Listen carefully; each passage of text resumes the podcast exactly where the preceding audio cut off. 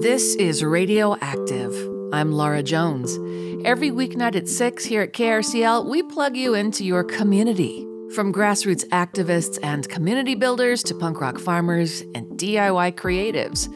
So, coming up on tonight's show, Dr. Susan Madsen of the Utah Women and Leadership Project at Utah State University is back, this time to talk about the status of women in Utah politics, especially against the backdrop of the Utah legislature, which is about halfway through its 45 day session.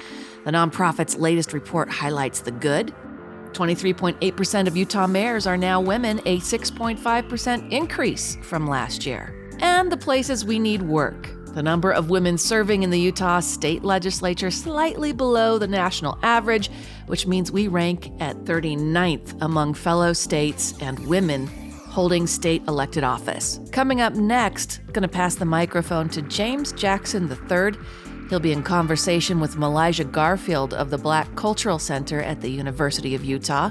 Malijah, just one of the many folks James profiled in the new book from the Black Chamber, Black Utah Stories from a Thriving Community. But we're going to dive into rallies and resources right now, a list of upcoming events, both in real life and virtual. It is Black History Month, and the nonprofit Utah Film Center has a whole slate of movies for you to take advantage of online. You just have to reserve your seat. It won't cost you anything, however. Last night, they started screening Attica. In 1971, inmates at Attica State Prison seized control of D Yard, took 35 hostages after peaceful efforts for reforms failed. So, this film investigates and reveals institutionalized injustices sanctioned dishonesty and abuses of power. It's available to stream through February 14th or until all tickets are reserved, whichever happens first. You just need to reserve your online ticket with the Utah Film Center. They've also got short films with study guides for Black History Month. Their website, utahfilmcenter.org. And lastly, today marks the start of the Clean Slate Law here in Utah. We're only the second state in the nation to adopt automatic record expungement. And earlier today, there was a press conference marking this momentous change, and I wanted to share with you some of the folks who spoke. Starting with Ron Gordon, Utah State Court Administrator, who in this clip explains what the state had to do to make automatic record expungement possible. It's an exciting day for the state judiciary and for the state uh, in general. For the judiciary, this bill is all about access to justice. It's something about which the judiciary cares deeply, and it's something that is at the center of everything that we do in the judiciary. And we understand that there are sometimes barriers to access to justice. This law changes the landscape because it removes some of those barriers that contribute to barriers to housing and employment and other critical uh, life things like that. Our IT team working with uh, Code for America has developed an algorithm that scans court cases and identifies eligible cases and eligible individuals. For someone like me, it seems like magic, but it's not. It represents literally thousands and thousands of hours of work on the part of our dedicated IT professionals, some of whom are here with us today, our partners at Code for America, our partners at Bureau of Criminal Identification, uh, partnering with Noella Sudbury, so many people who have contributed to this to help make sure that access to expungement and everything that is associated with it is not a barrier. So we have identified nearly 500,000 individuals who can benefit from this law. And today we begin that process of working to clear those records. We start with those cases that have been uh, dismissed uh, that have resulted in acquittals. We begin processing those right away, over 200,000 of those cases. This isn't something that happens all at once, it's something that happens over time in the coming weeks and months, and is something that we're very happy that we can be a part of with so many other wonderful people in the state. Thank you. Ron Gordon, Utah State Court Administrator. And now I wanted to share one more voice from the press conference earlier today to mark the start of Utah's Clean Slate Law. This is Amy Daschel, who shared how she is directly impacted. What a monumental and transformative day today is. As we all come together to talk about Utah's Clean Slate Law. Utah Clean Slate Law will impact over 400,000 individuals in clearing their misdemeanor records. I'd like to take a moment and shed some light on how affected the individuals have been by that one sheet of paper printed out in black and white. What that paper doesn't show you is the individual getting up at 5:30 every morning to take two buses and a trax to go 80 blocks to make it to treatment in time for months on end. What that piece of paper does not show you is the individual taking a $9 an hour job because that is all that they can get with a criminal record despite their professional history. What that piece of paper doesn't show you is this individual showing up to drug court every Wednesday for over a year, complying with their court order, complying with their probation, and graduating drug court, as well as drug testing on their own dime every week. What this piece of paper does not show you is the 12 housing applications that this individual has placed, all to be denied in finding a place of their own to live. What this doesn't show you is this individual working two and a half years in the industry that aligns with their career, all to be set back to have to face an appeal with the Department of Human Services and get every police report and write every explanation to every charge that you have. What it doesn't show is the two expungements this individual has already gone through and the thousands of dollars of money that they've had to put into this, knowing that they were going to have to face a third. But now with Clean Slates Law, they're not going to have to go through that third one. How much time has passed, right? Has enough effort passed?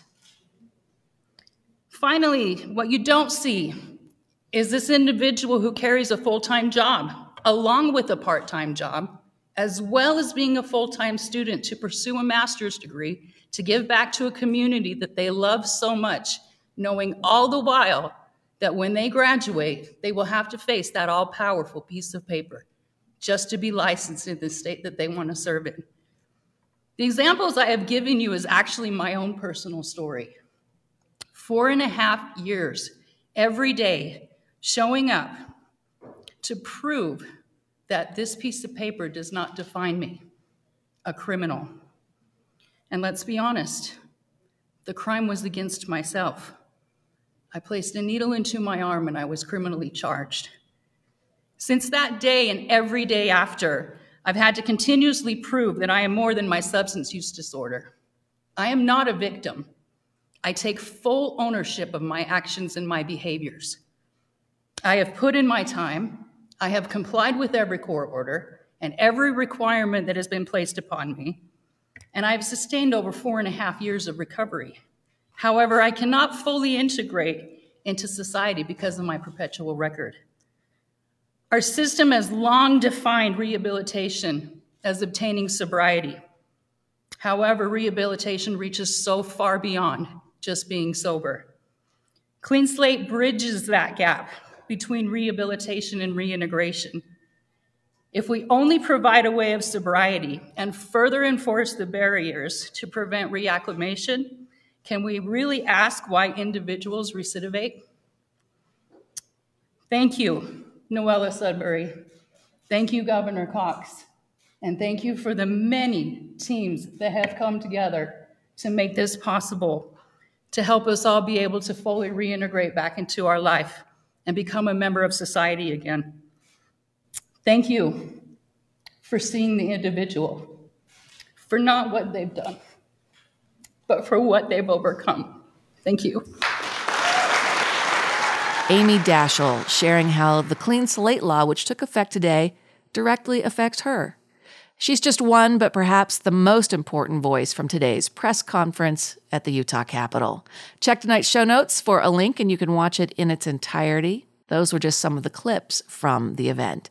And now it's time to pass the microphone to James Jackson III of the Utah Black Chamber for another conversation from the book Black Utah Stories from a Thriving Community. Well, thank you, Laura. And it's so excited to be here as we um, not only celebrating Black History Month, but celebrating the launch of and release of the book Black Utah, published by the Utah Black Chamber.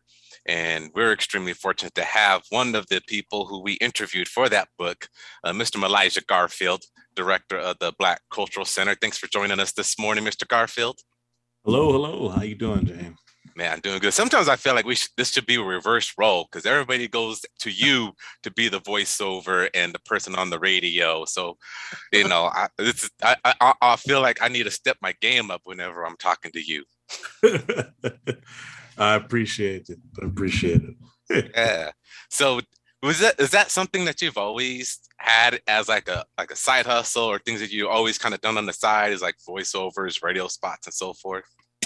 Uh yes. Um, I think so I had actually a, it was a teacher in high school that told me it was like, "Hey, Meligha, I, I think you have a talent. I'm gonna put you in contact with some people." And then I would say it was from like uh, my senior year of high school all the way until now, pretty much. I've always kind of done it as a hobby. It's something I enjoy. Yeah. Awesome. That's good. You know, I've been told I have like a little radio voice or a podcast voice, but then I then I hear you. I was like, no, my voice doesn't sound like that. so awesome. Um, so you've been in Utah for is, it, is this your third year in Utah now? It will be my third year in about two months. In about two months. Mm-hmm. Um, would you say that Utah has met your expectation, exceed expectations, or not met expectations? Like what what was how have you felt so far as you've been here for a short little time, besides, you know, finding your bride? You know, because obviously that's going to exceed your expectations, I'd imagine. I mean, yes, that has exceeded my expectations. uh, I would say that yeah, Utah has definitely exceeded my expectations. Um, especially the amount of people that are just moving here. Um, I wouldn't have known. I was just like, take upon taking this position, I was like, okay, I'm going to Utah. This is what it's going to be. I know that there were black people here because you just have to dig a little bit and research. There are black people here, but I was just like, yeah, you know, I'm going to put my head down and see what happens. Um, and when I got here, I was just like, oh, okay, there are people doing things, the people that have have a rich history here in Utah, um, especially the black folks that have been here um, for decades, and they've been doing amazing things. And so, really, uh, yeah, I was kind of it, it, exceeded my expectations. I've kind of fell in love with just the, the valley. Um, I would say more so Salt Lake County than anything, but you know. uh, but I, I have enjoyed Utah uh, it's been good. Um, my only thing is this: yes, I wish more people realize the potential that it has and that, that they stayed longer. Um, that's my only gripe. Is just there's a lot of people that come and then leave, and so I've noticed that in just the short amount of time I've been here, and I made some friendships, and then they ended up going. I'm just like, ah, okay. So we got to start over again. So how do yeah. I uh, make sure that you know uh, we can try to keep some folks here. But yeah. What are some things that you have worked on or try to do to try to help in in the retention? I mean, that's one of the reasons why we put out the book um, is to you know give people the perspective. Like there are some change makers here. Things are growing. Like you know, just hold on a little longer, kind of deal, like you just said. But what are some things that maybe you that you have tried to do, or maybe some advice to others here that we can try to do to help people acclimate, integrate, um, just get get more connected and stay here? Yeah. Uh, so a couple things I would say. The the first uh, thing that I had realized that we needed to kind of do is kind of just bring people together to have conversations. Um, and so I've done a thing called Let's Talk About It, in which I just bring folks together um, and we kind of talk about random topics, kind of putting things out there on the table um, and having unexpected conversations. And I think has drawn a lot of community together to kind of just talk about things. Um, I would say also the Black Cultural Center just kind of helping, uh, you know, in the community as far as in connecting students to the larger um, Black community here in Salt Lake City, as well as Utah itself. Um, also, just connecting students to, uh, you know, just different opportunities that they may be able to you know, come a fall, either it falling up in their lap or really putting themselves out there to be into the circles and things of that nature. And so I think it's really has helped on having just a center point here on campus as a Black Cultural Center uh, for students, faculty, and staff to kind of come together and be like, okay, this is a space for us to kind of thrive. And then they, uh, Elijah can definitely, or Sarah, which is also in our office, can be a really a cultural conduit uh, for us to connect to larger resources such as the Black Chamber or um, different NAACP or other resources here um, here in the Valley. Yeah. Awesome. When you going back to what you say about let's talk about it, what are some things that came to light that maybe you were surprised by that you didn't expect as far as like why people feel either not comfortable here yet or thinking about leaving? Um, because I'm always curious, you know, being a native here, I already see the beautiful landscape and, you know, it's easier for me to pitch it and sell it. But when I hear people, they're like, ah, forget it. And they're just leaving. I'm like, well, what's wrong? Right. So what are some things that may have, you know, Ooh. you not being a native and you're being a short amount of time, what things maybe may have caught you off guard? Uh, so I've had um, being in my late 20s um, and then having that demographic of just people, you know, young professionals that have just kind of started in their career paths, um, or at least have been in a couple of years, but really still are fairly new. Um, the biggest concern that people have had, um, and, and the age demographic I had, is the majority of people are single. And it just says dating is not it here uh, for for them, and so they've been really just trying to figure out, okay, uh, what does it look like as far as in me um, you know, actually having a they can have a social life because that's pretty easy. We have black folks, we have other folks here that would love to have a social life with folks, but like to have a dating life, to really feel like they um, can meet others, it has been a challenge. Challenge where a lot of people have told me that it has been a challenge here in Utah. Um, I would say the other thing is really just largely um, those that are not single but are uh, starting to uh, make families, they're just a little concerned about what does it look like um, as far as in raising their children. Maybe not necessarily in like Salt Lake City, uh, but in other places in Utah. Um, really kind of raising a child in school districts that may have had racist attacks or things of the nature. Um, and so they're like, oh, I don't know. Uh, but yeah, I would say that dating, and then the last thing, just uh, the amount of cost of living uh, has mm-hmm. been another concern as well. Um, but there has been some some movement around that as far as in cost of living. Um, but folks have definitely been saying, okay, I came out here from New York or or LA or um, Texas, even in some aspects. I'm getting paid more, but the cost of living is skyrocketing. Um, and so they're they're just trying to find how they fit into that in that aspect. But yeah. Yeah. No, yeah, the cost of living, you know, that that came as of recent because before that wasn't as big of an issue. And it's like a huge issue now. But going back to the dating, I mean, that's one of the main reasons why I was excited to have you and Alicia talk about it in the book because, you know, having black love here is not you, you know people don't see that often um, we were talking about the, the, the dating life. You know, not everyone is as fortunate as Elijah and Alicia. And I'll never forget one time there was a professor at the U, um, black woman here who moved here from Detroit. Mm. She lasted maybe a year and a half. She's like, I can't find a mate here. um, you know, and I was like, ah, it's always a struggle. But so what how did how did how did how did it help? What how did you end up finding love here? Like, what advice can you share? Was it just the luck mm. of the draw? Was it like God sent? I mean, you know, what was it? Like, what what type of encouragement do you give people about you know finding you know dating life here?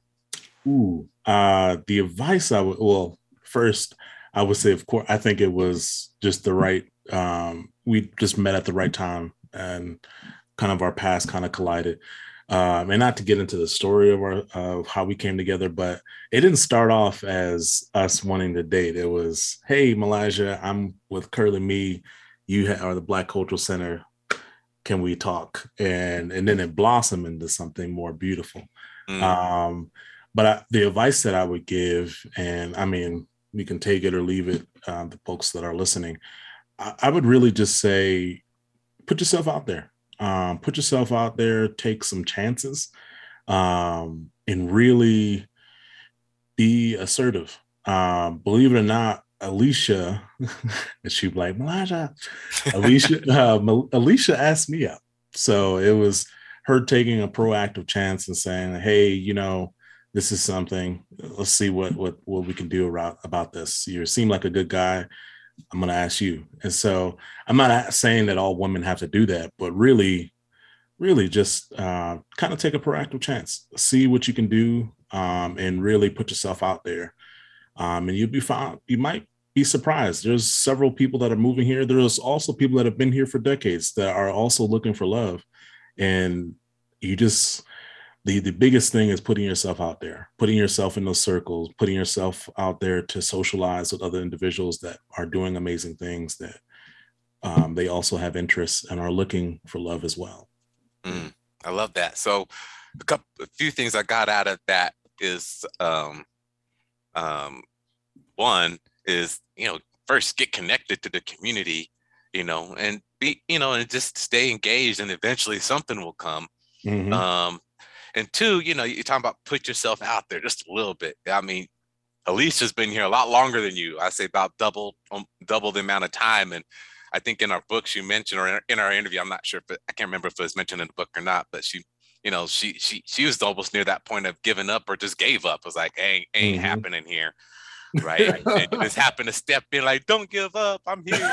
so it's actually surprising that she was the one that asked you out because she's she's like, man, if it comes, it comes. If it doesn't, it doesn't. But that goes to your point. Like, just put yourself out there, you know, a little bit. You never, you never know, right? Mm-hmm.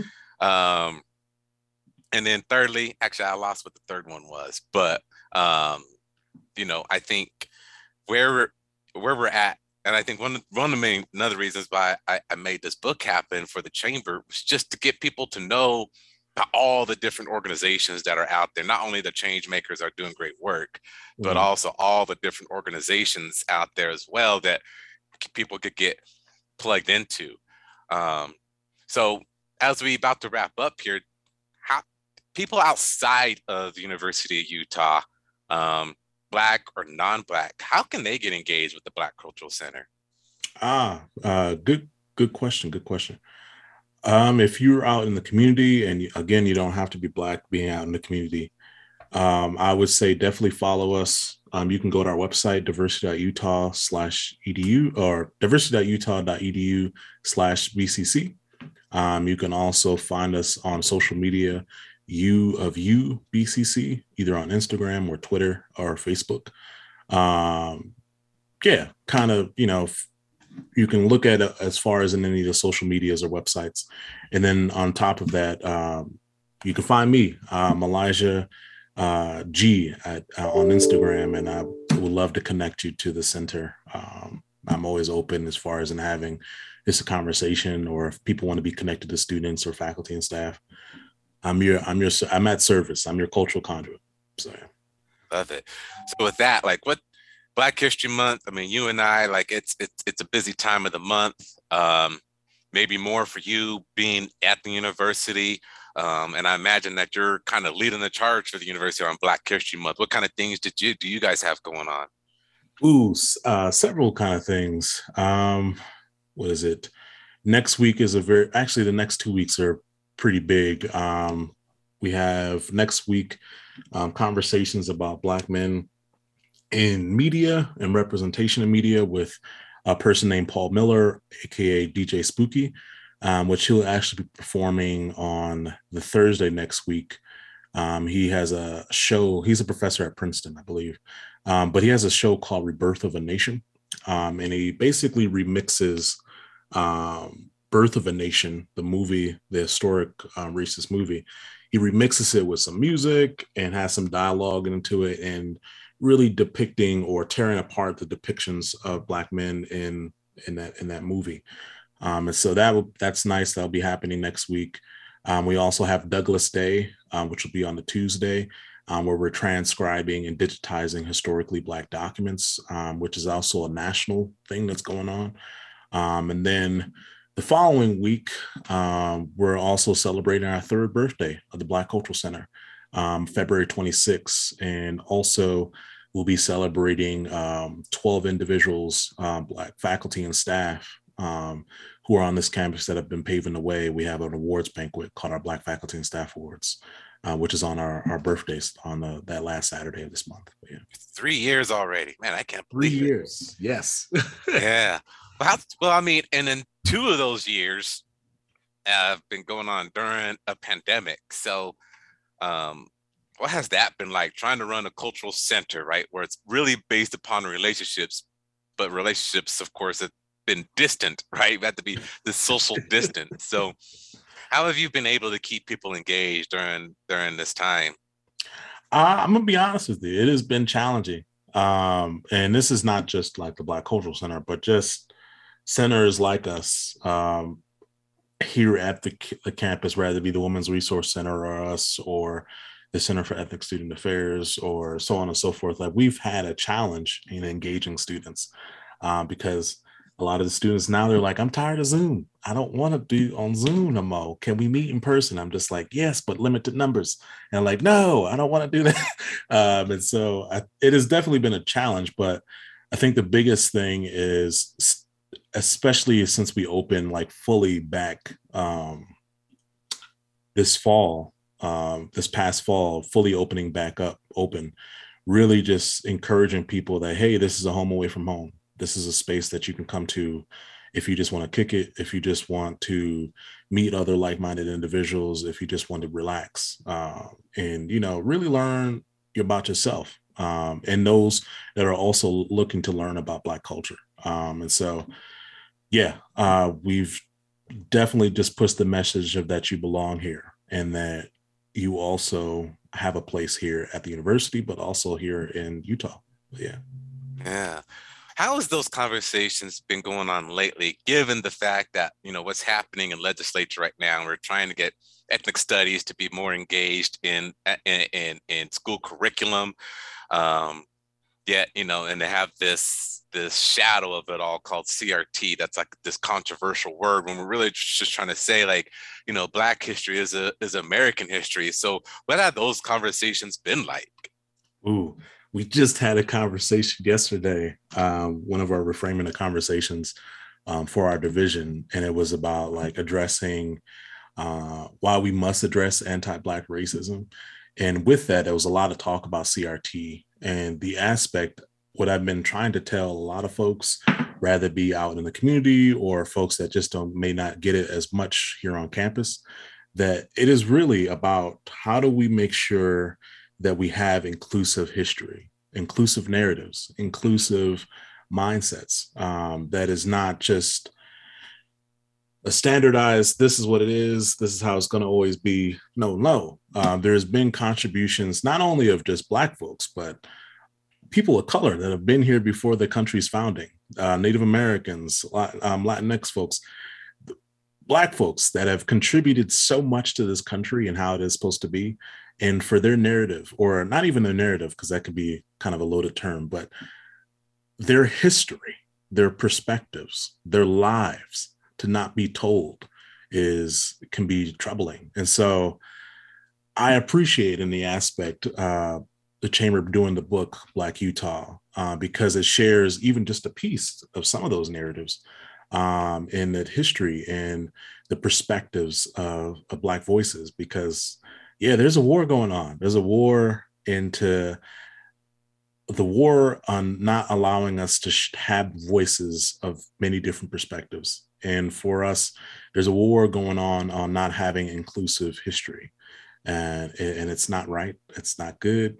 Um, but hey, we're, we're trying to have those conversations with folks to make them understand that CRT is not a bad term. It is, it, honestly is only really taught in graduate school but the term itself is if you boil it down to just a simple term it is really how do we have inclusive inclusive narratives inclusive history of our people uh, rather be black rather be latinx rather be asian rather be um, native american uh, those perspectives that have contributed so much to this country um, yeah we, we need to share those inclusive narratives but yeah and I think where people get mixed up is that we think in like CRT is sharing all the negativity, like bring all the negativity out.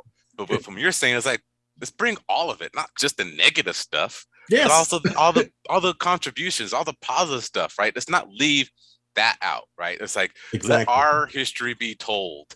You know, prior to Columbus coming here, prior to you know us becoming an actual country right we've done some amazing things here we just want that to be known right exactly exactly and that that's the thing it's a war against that and so that's what i said i appreciate the efforts that are that are happening in these streets i would say uh, as well as on campus to really just make sure that we understand that it, it, we're here to stay um, and then those narratives are very much important our history us as a people um, across the board, uh, BIPOC um, individuals that we're here to stay.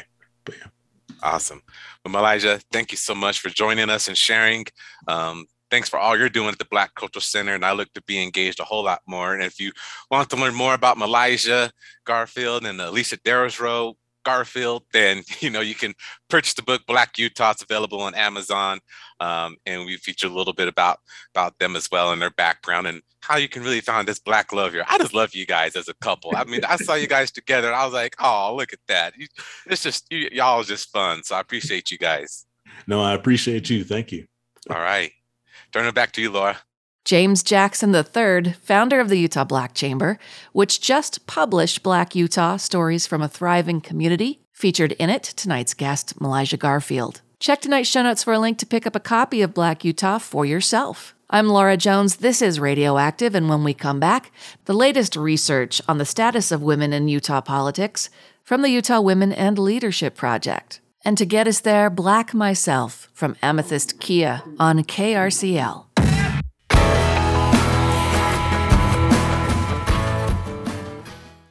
Support for KRCL comes from our listeners and the Corporation for Public Broadcasting. The Utah Black Artists Collective connects and showcases artists of color throughout the state. The nonprofit also offers a mentorship program for young artists of color. More details at ublac.org. That's U-B-L-A-C dot org. Send your Valentine a love note on the radio. Valentine's Day is Monday, February 14th, and we're playing Cupid with KRCL Love Notes. Call the Love Note hotline and leave a message or shout out for that special person or even a local organization.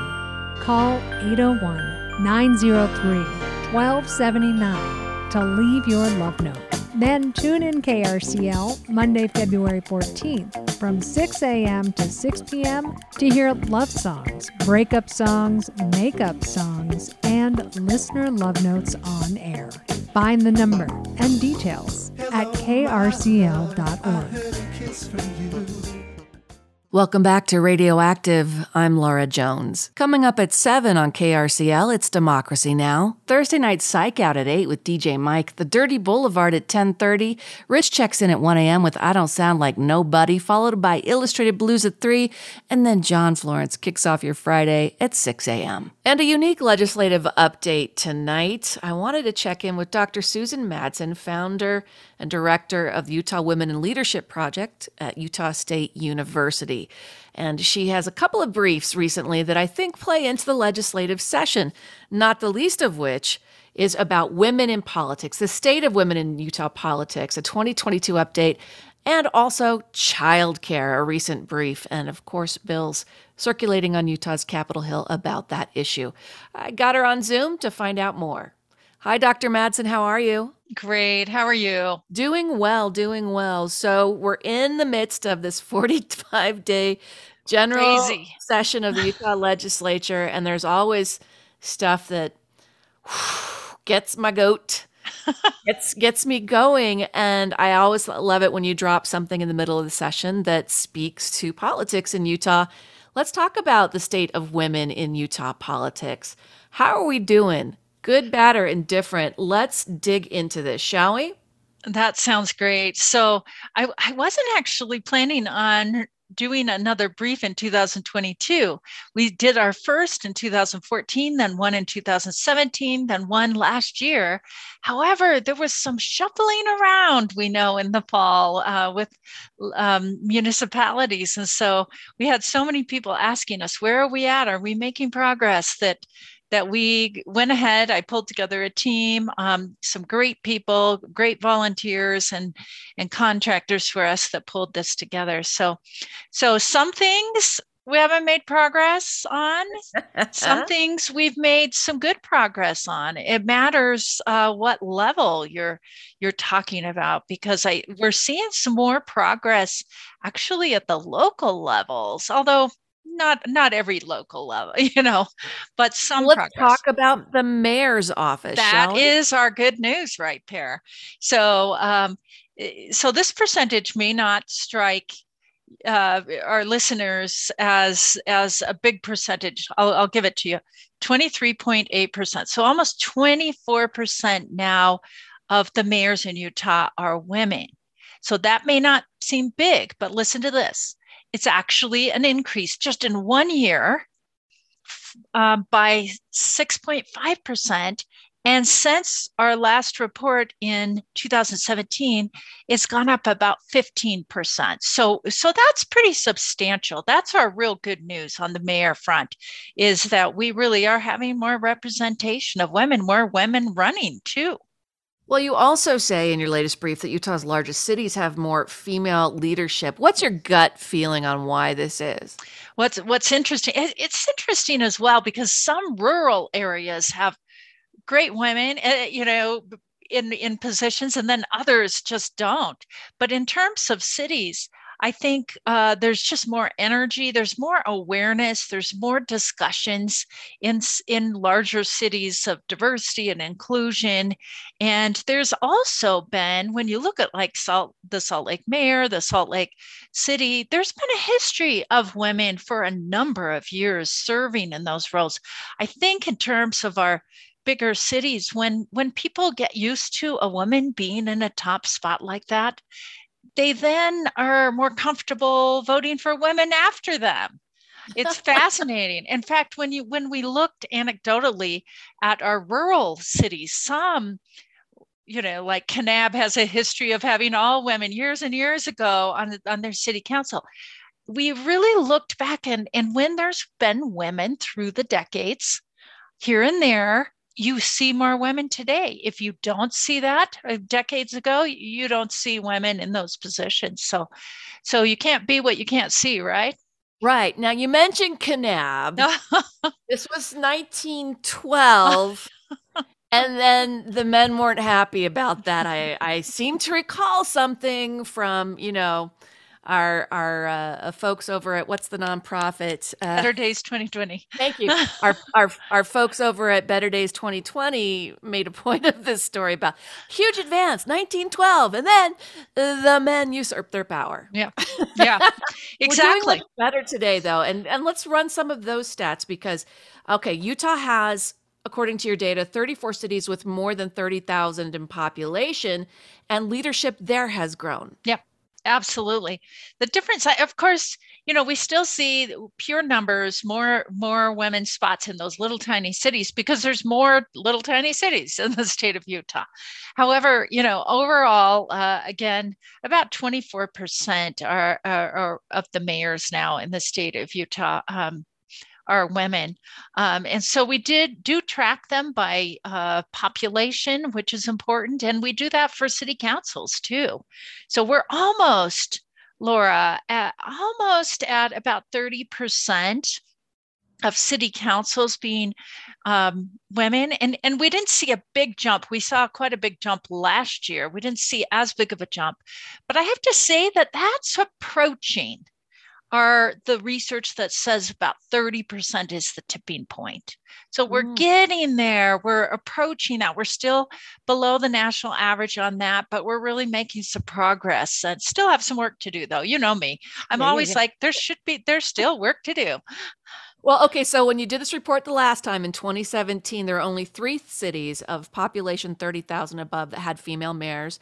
And in 2022, there are huge. 13. That's a huge jump. That is a handful of years. Yeah, absolutely. So there's there's some really good jumps there. Um, and we're seeing that again at that local level. I have to do say, you know, we have to get to the bad news, but okay, wait, wait, one more oh, good no, stat. Okay, okay. A little bit of sugar before the bad, okay. and that is that Provo, Salt Lake City, Sandy, and West Valley City all have female mayors. Yep. Yeah. Okay. That's Let's really big. Well, then that's and and I'll stay over here for just a minute. When we look at the city council, though, the other thing is there's a few more, and I'm trying to get this report up as we're talking to remind me which cities, but there are some other cities that have, uh, you know, th- maybe they have four spots of city council members, and three of the four or six of the seven are all women. So there's some cities that we did highlight um, that, that, that they're really having a majority. So even in the last year, the following municipal councils increased seats held by women. So Woodruff went from zero to three of four seats held by women. Vineyard Circleville, Rock or, or Rocky Ridge, and um, Tabiona went from one seat to three or four seats held by women. So some of these small towns have really flipped. In addition to these, the following councils are now majority women. South Salt Lake has six of seven. We still want men, though. You know, we've talked about that, how it's important to do that. Murray, uh, four of five. Cleveland, Alta, Clarksville, and uh, uh, Millcreek have three or four. So it's just interesting. I mean, we're not saying again that women need to take over all seats and we just need all these boards with just women. It's the combination of men and women. So you do want uh, to keep at least one man in the uh, or two men. well, we we uh, the royal we women have been saying if there were just more women in the room making decisions that things would be different. So I'm kind of curious for the Utah Women in Leadership Project as as the um, balance, the gender balance starts to tip in favor of women, you're going to have to start tracking whether what we had hoped would yes. happen by having women making decisions actually yeah, happen. Absolutely. And we know from the research out there that the women and men's priorities are often different, not every time. And so having that representation of really making sure funding is allotted more more broadly or more um you know a re- holistically yeah holistically i think the community so so yes. can we go okay, to the bad news now yes, I was going to say let's talk. Let's talk to the badness, and you might have to ha- pull out a gem of of goodness to wrap us up. But uh, talking with Dr. Susan Madsen, Utah Women in Leadership Project, and the new policy brief about the status of women in Utah politics. This is a 2022 update hitting right in the middle of the legislative session, and that's part of the bad news. The number of women serving in the Utah State Legislature slightly below the national average, and county leadership a mixed bag for women. So let's talk about state lawmakers. So that's great. Yeah, with with your comment about counties, we do see very low numbers still with those commissioner spots right? And um, and and of course when you get to treasurers or clerks you're going to see higher numbers but we definitely need more women running for county commissioner spots in the state. In terms of uh, i'm going to flip over to to congress because we there are two senate seats as as everyone probably knows but in, in utah we have four house of representative seats and we continue to have no women serving in those six uh, positions. And that really is, Laura, a, a, disadvantage for our state. It's Namia not. Love was the last one she was. national level. And there's only only really been four through the years. We've had no ever not ever had senators, um, but we've only had four, and so that's that's uh, at this point we have six men and you know people have different feelings about that uh, about the the addict you know how they're doing in terms of the roles. But what we know even if they're great people we know that that we just have different insights and priorities. And so it really is a disadvantage for utah not to have a minimum of one woman serving in in uh, our congress. So that's really something that continues to kind of weigh on us um, but The but challengers, though, are coming because Yeah, you have two yes. female Republicans and one female Democrat vying for a national seat now to represent Utah. Absolutely, and and it'll be interesting to watch how they, um, in my opinion, both of the the women, you know, running for the Senate seat have such great backgrounds and great Ally Isom, Becky Edwards. Yeah, great backgrounds, great preparation for for these roles. But again, we're so used to seeing men in those roles, um, and and can can we do something there? You know, it'll be interesting to just watch and see what happens there. The Democrat uh, woman challenging uh, Burgess Owens. Darlene McDonald. Just want to make sure since we're mentioning all the women Yes. running. There we go. I just did. I just saw that. So um, that's that's uh, that'll be all of them will be very interesting to watch, and hopefully we can just all as as residents and citizens, you know, just go back and really open our minds to biases and say, let's just look and see really who would be best for our state. So it'll be interesting to watch. So we do track state executive offices, and in the state of Utah we have five. They're um, and we uh, through the years we haven't had very many. We've only had a couple women in throughout all the years. Olene Walker of course. Beloved you know Olene Walker served in had had those positions and there Jan Graham years and years ago. But because of our lieutenant governor we have one in that position now Gary Henderson, yeah. yeah.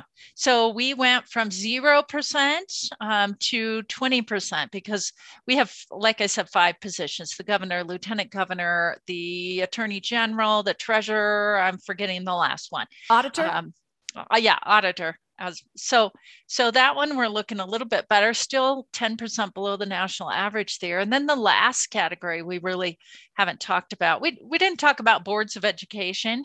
Um, you know years through the years but we're we're getting almost on par with the nation in terms of women on boards but on those boards of education uh, around the state but in terms of our state legislature that's a really important one right and that's what's going on now and uh, as of this report we are 26% we're still well below the national average but we've been tracking it since uh, we have data from 1971 wow. and um, and our starting 81 we have our rankings so how do we rank compared to the national average Give it to us. And- and actually you know.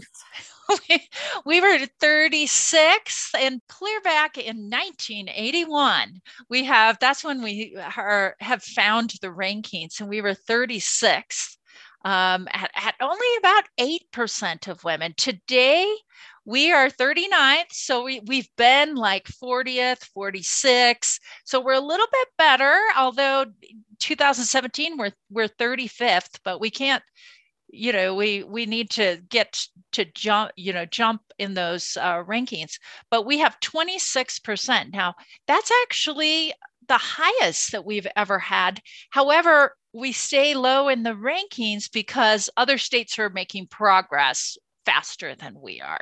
Does that make sense? Yes. Other states are outpacing us. I think one of the things that really holds back women yes uh, happens to be childcare. And you did a recent brief, and there are some bills about childcare or that would uh, help women with childcare. I'm not asking you for an update on those bills, but if you could just briefly tell us when it comes to childcare in Utah, what are the biggest barriers or challenges that women and families face in obtaining childcare and what that means in terms of their participation in society? Oh, that's such a good question. We have some reports on that, and we, we just released last month a report where we had a whole team, great people on this team, look at every single state in the nation, figure out what kinds of policies we could put forth uh, to really help Utah jump in into I don't know if it's the next decade, the next century, really be caught Get our act What- together, I think. What we know is a lot of people do not understand in Utah that childcare is a really serious issue.